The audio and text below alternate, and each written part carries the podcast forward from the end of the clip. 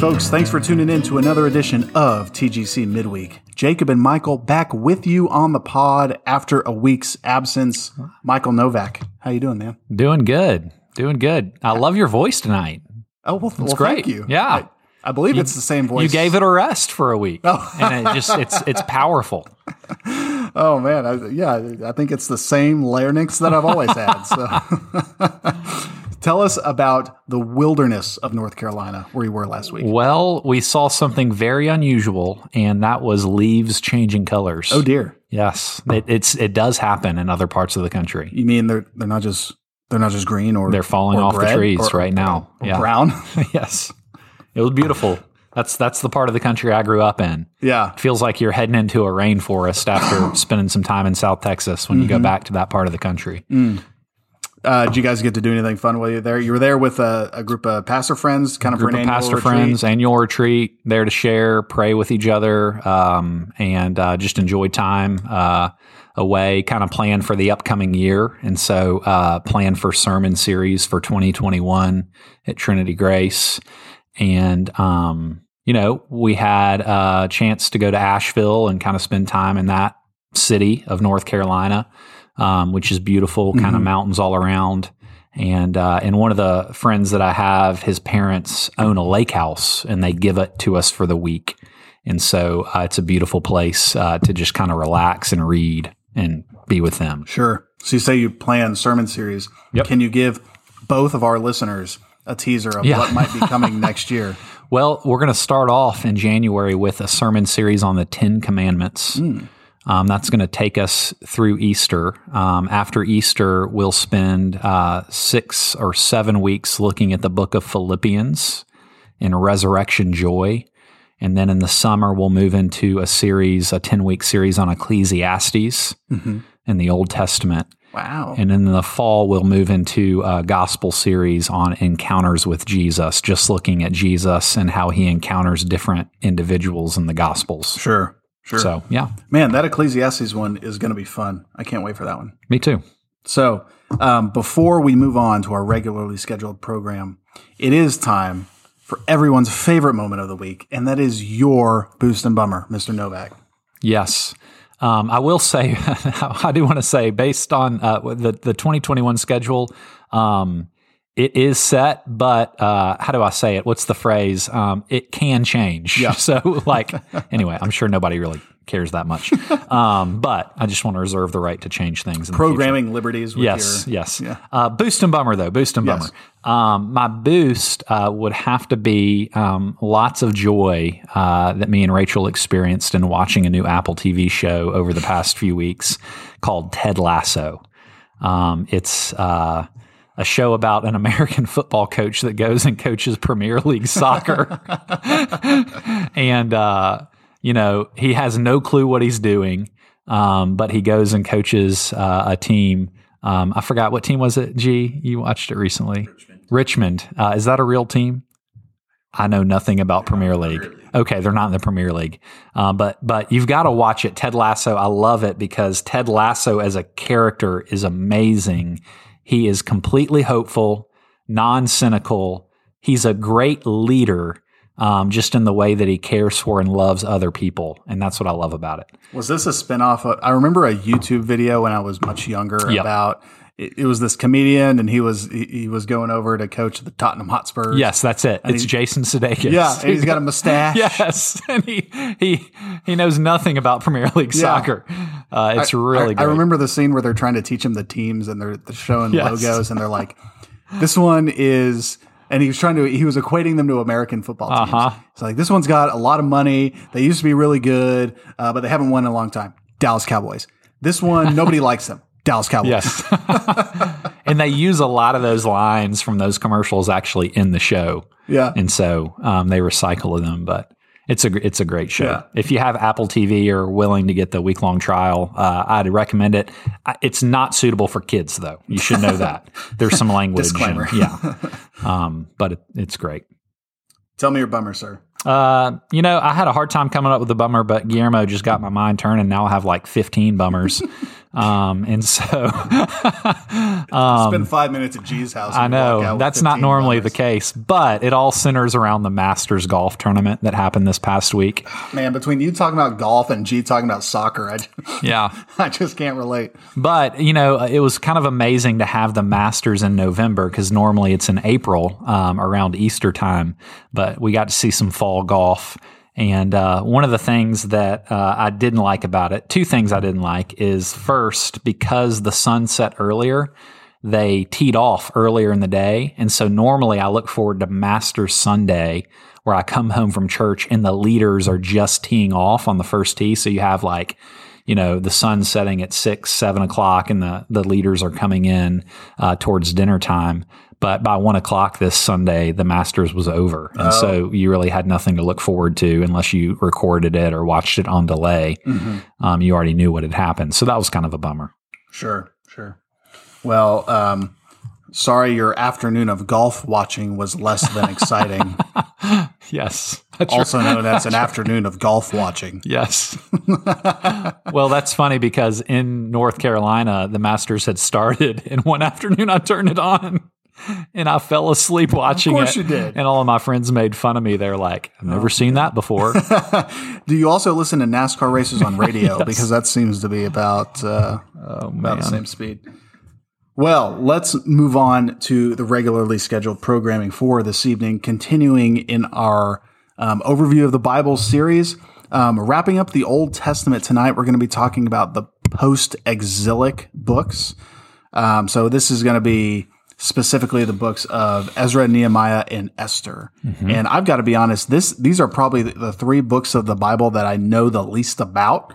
Probably because they're the three books of the Bible I probably read the least. Oh, yeah. Because they're usually at the tail end of a year long Bible reading plan. And I haven't made it. But so I've only gone through them a couple of times. So I just don't know very much uh, about these. So um, I know that Ezra and Nehemiah are uh, at one point were one book and it, are, are essentially kind of telling the same story. So why don't you just kind of Yep.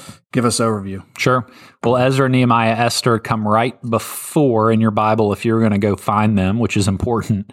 Um, they're right before uh, Job and Psalms. And so you, you'd flip, they're not in the prophets. A lot of folks would go to the prophets to look for these books. They're in the historical books, but they happen after the exile.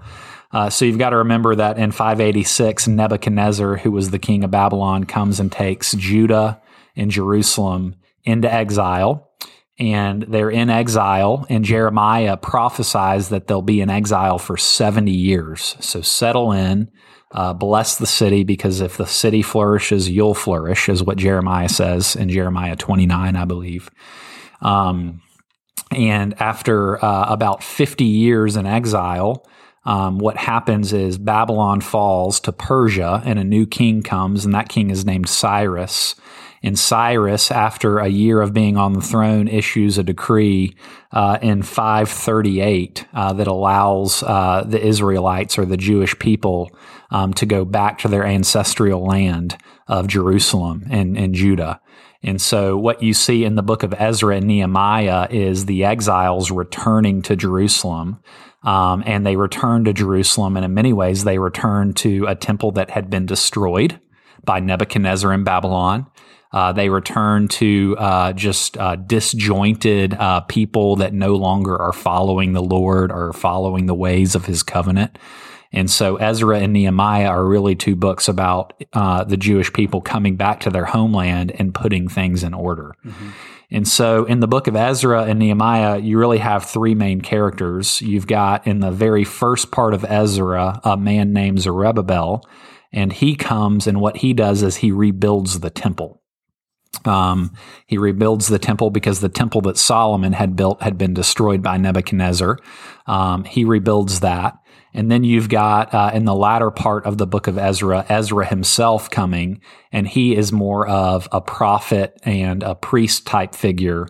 And he is coming to basically re implement the Torah or the covenant rules for God's people and to build the community back up uh, as they worship the Lord uh, and follow his commandments. Um, and that's basically the two characters that you find in the book of Ezra. And then you fast forward to Nehemiah, and Nehemiah is a contemporary of Ezra. He comes after Ezra, uh, but he comes with another wave of exiles. And what they do is they rebuild the city walls. Um, and so uh, the book of Nehemiah is all about them rebuilding the city wall um, against great opposition um, that comes their way from some of the local uh, officials that are living in Jerusalem. They don't want to see the wall rebuilt. Wouldn't those local officials also be Israelites? Well, uh, some of them would have been Israelites and others would have not been. Uh, and so uh, there was a mixture of people, which was also a problem because the exiles that returned found uh, themselves intermarrying. Mm. And that was one of the things that Ezra spoke against. If you read the last part of the book of Ezra, you'll notice that he spends a good portion of time um, basically um, prosecuting the idea uh, or re, re- reintroducing the idea um, that God's people are not meant to intermarry mm-hmm. um, with those that are not, you know, part of the covenant community. Sure. Um, there's they're rebuilding this wall because there's some kind of uh, impending battle, isn't there? I'm trying to remember from the last time I've read this, but isn't there an army that's coming to because they don't like that this people is resettling its homeland? Well, so trying to rebuild the wall. I think they, I, I, don't know if that's necessarily the case. I think they're rebuilding the wall simply for security's sake. Mm-hmm. Um, and also that's kind of what a city did. Yeah. Um, and so, um, obviously they would have been concerned uh, about potential threats in the future. But I don't think there's any indication in the book of Ezra okay. and Nehemiah that somebody's imminently coming. Yeah. But they do want to rebuild the wall um, for their own safety and security and just to establish their place sure. um, like it had always been. And what you notice at the end of Nehemiah is there is a sense of spiritual renewal that happens. Uh, after the temple's built, after the Torah is kind of reinstituted by Ezra, after Nehemiah finishes the wall, what you see is the people confessing their sin out loud. Uh, you see kind of a covenant renewal taking place. You see them committing to following the Torah. Um, you see a great celebration happening um, among the folks. Um, but the book ends on kind of a down note uh, where uh, the temple is neglected. Those that are serving at the temple aren't doing what they're supposed to be up to. Um, you see the Sabbath being uh, disobeyed. Folks aren't resting on the Lord's day. Um, and you see um, other things kind of crumbling. Um, and that kind of ends the book of Nehemiah, which is the last um, historical book that recounts God's people as a whole. Mm-hmm. And so it kind of leaves you um, longing for more. Sure. So this cycle of um, disobedience that we read about in Kings and Chronicles that is punished by God with the exile event continues to just be repeated even after the exile. Yeah, I mean, and but the the th- yeah, that's right. The thing that the prophets would prophesy during the exile is there's going to come a time of renewal and restoration that happens. And so what you see is Ezra and Nehemiah experience some of those prophecies coming to fulfillment. Um, they experience the renewal and the restoration of the temple, for instance. Mm-hmm um, of uh, of the city of Jerusalem being rebuilt.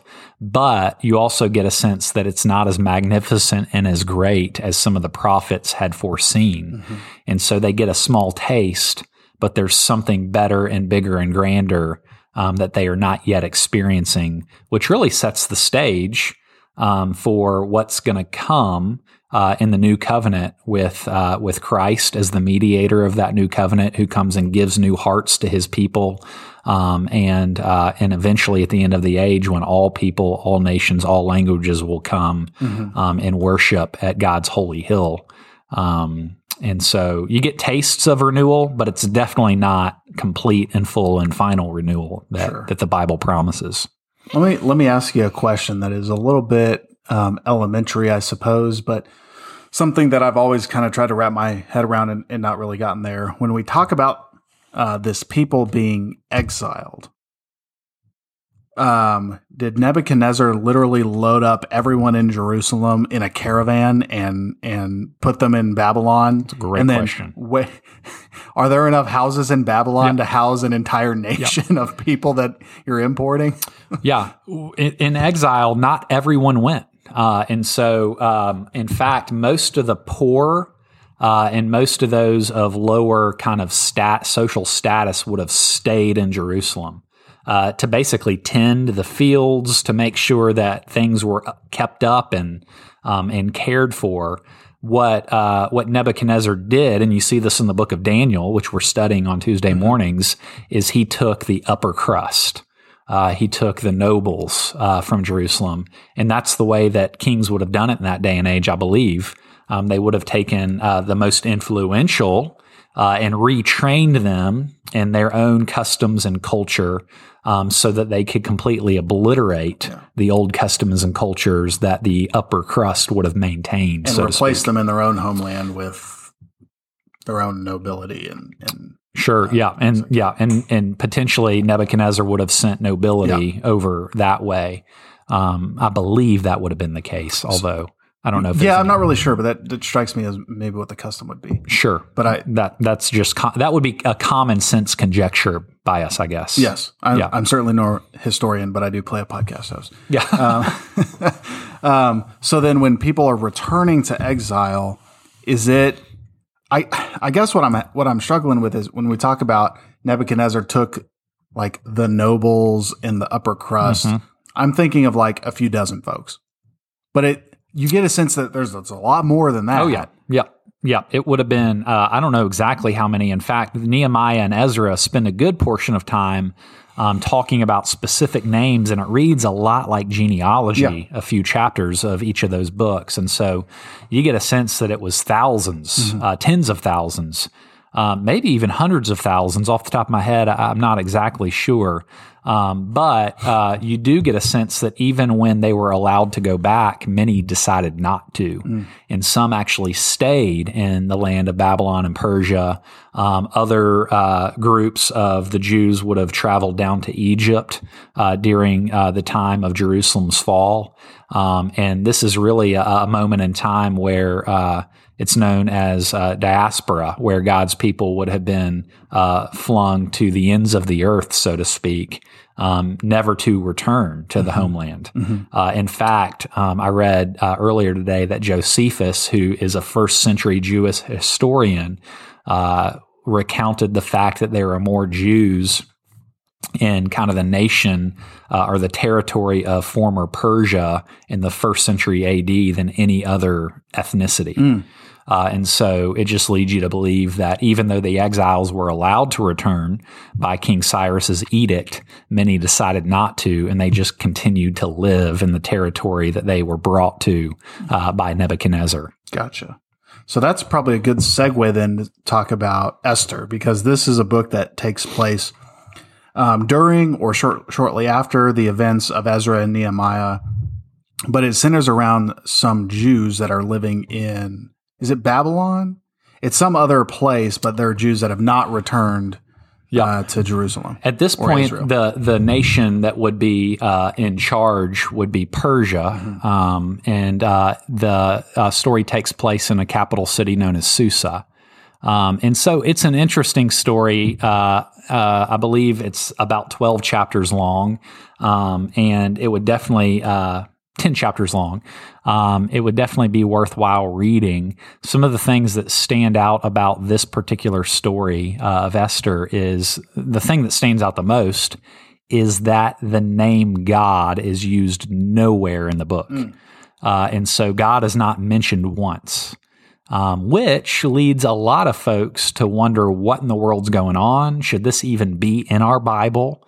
Um, in fact, some uh, of the reformers, Martin Luther in particular, questioned whether or not the book of Esther deserved a place in the scriptures because of the fact that God was absent from its pages.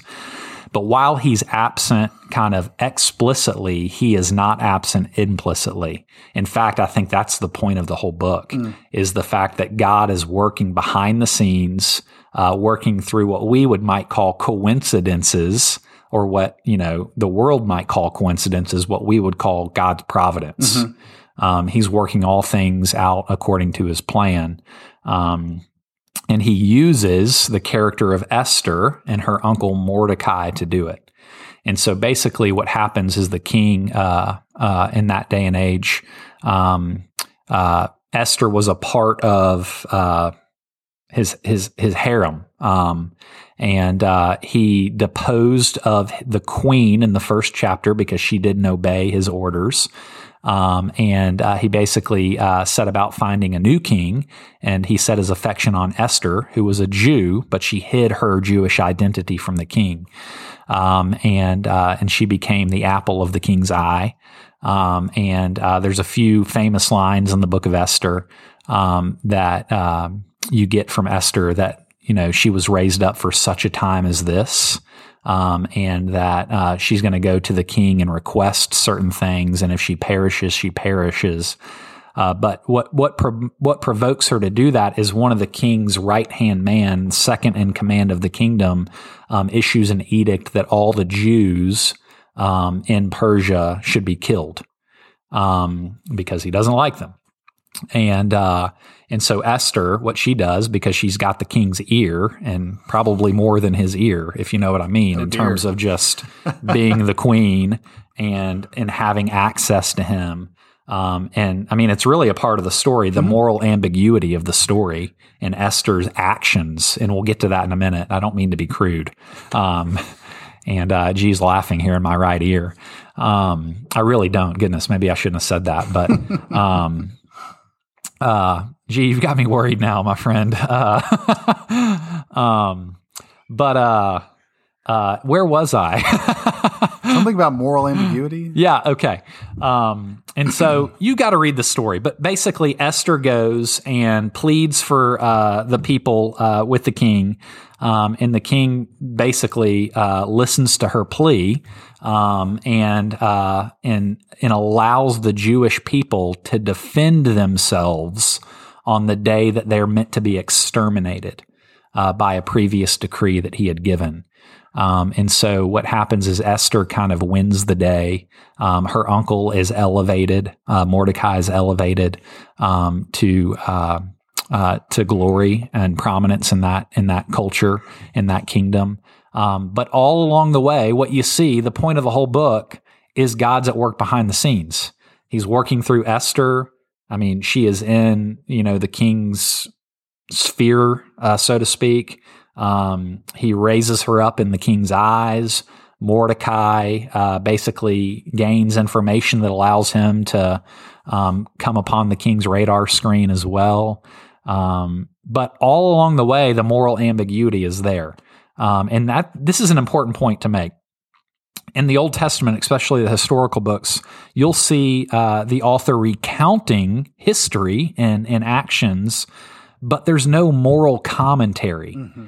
And so, what you have to do is read the Torah, the first five books of the Bible, and specifically God's law, um, and you kind of come to understand what God's standards are. And then the history is told basically just as is. It's like and news. It's news. Yeah. And so even in the book of Judges, you get a lot of just straight history, straight news of what happened. Esther's the same way. God's not even mentioned. Esther does a lot of, you know, um, unsavory things. Uh, Mordecai does a lot of unsavory things. There's a lot of drinking and sex and murder in the book of Esther, and there's no moral commentary hmm. on it. Um, and uh, they violate a ton of the Lord's commands as characters, but through it all, God is using evil for good. And um, and even though His name isn't mentioned, and even though there's there's lots of immorality occurring in this book, basically what you see is God's sovereignty rules the day to protect and care for His people. Mm-hmm. And so um, that's really the point of the book of Esther is that even though God's name isn't used, He is not absent. Right. And in fact, it's it's a really comforting, encouraging book, and I'm glad it's in the Bible. Um, that that even though when he seems absent, he's not. Sure, sure. Yeah, I think that's a great point for us to uh, to take from the Book of Esther, and and probably a good point for us to end on for the evening, Michael. Unless you've got uh, any further comments for the good of the group here. No, I feel like I need to apologize one more time for that comment earlier. no, that was that was good for a laugh. Uh, good for a laugh.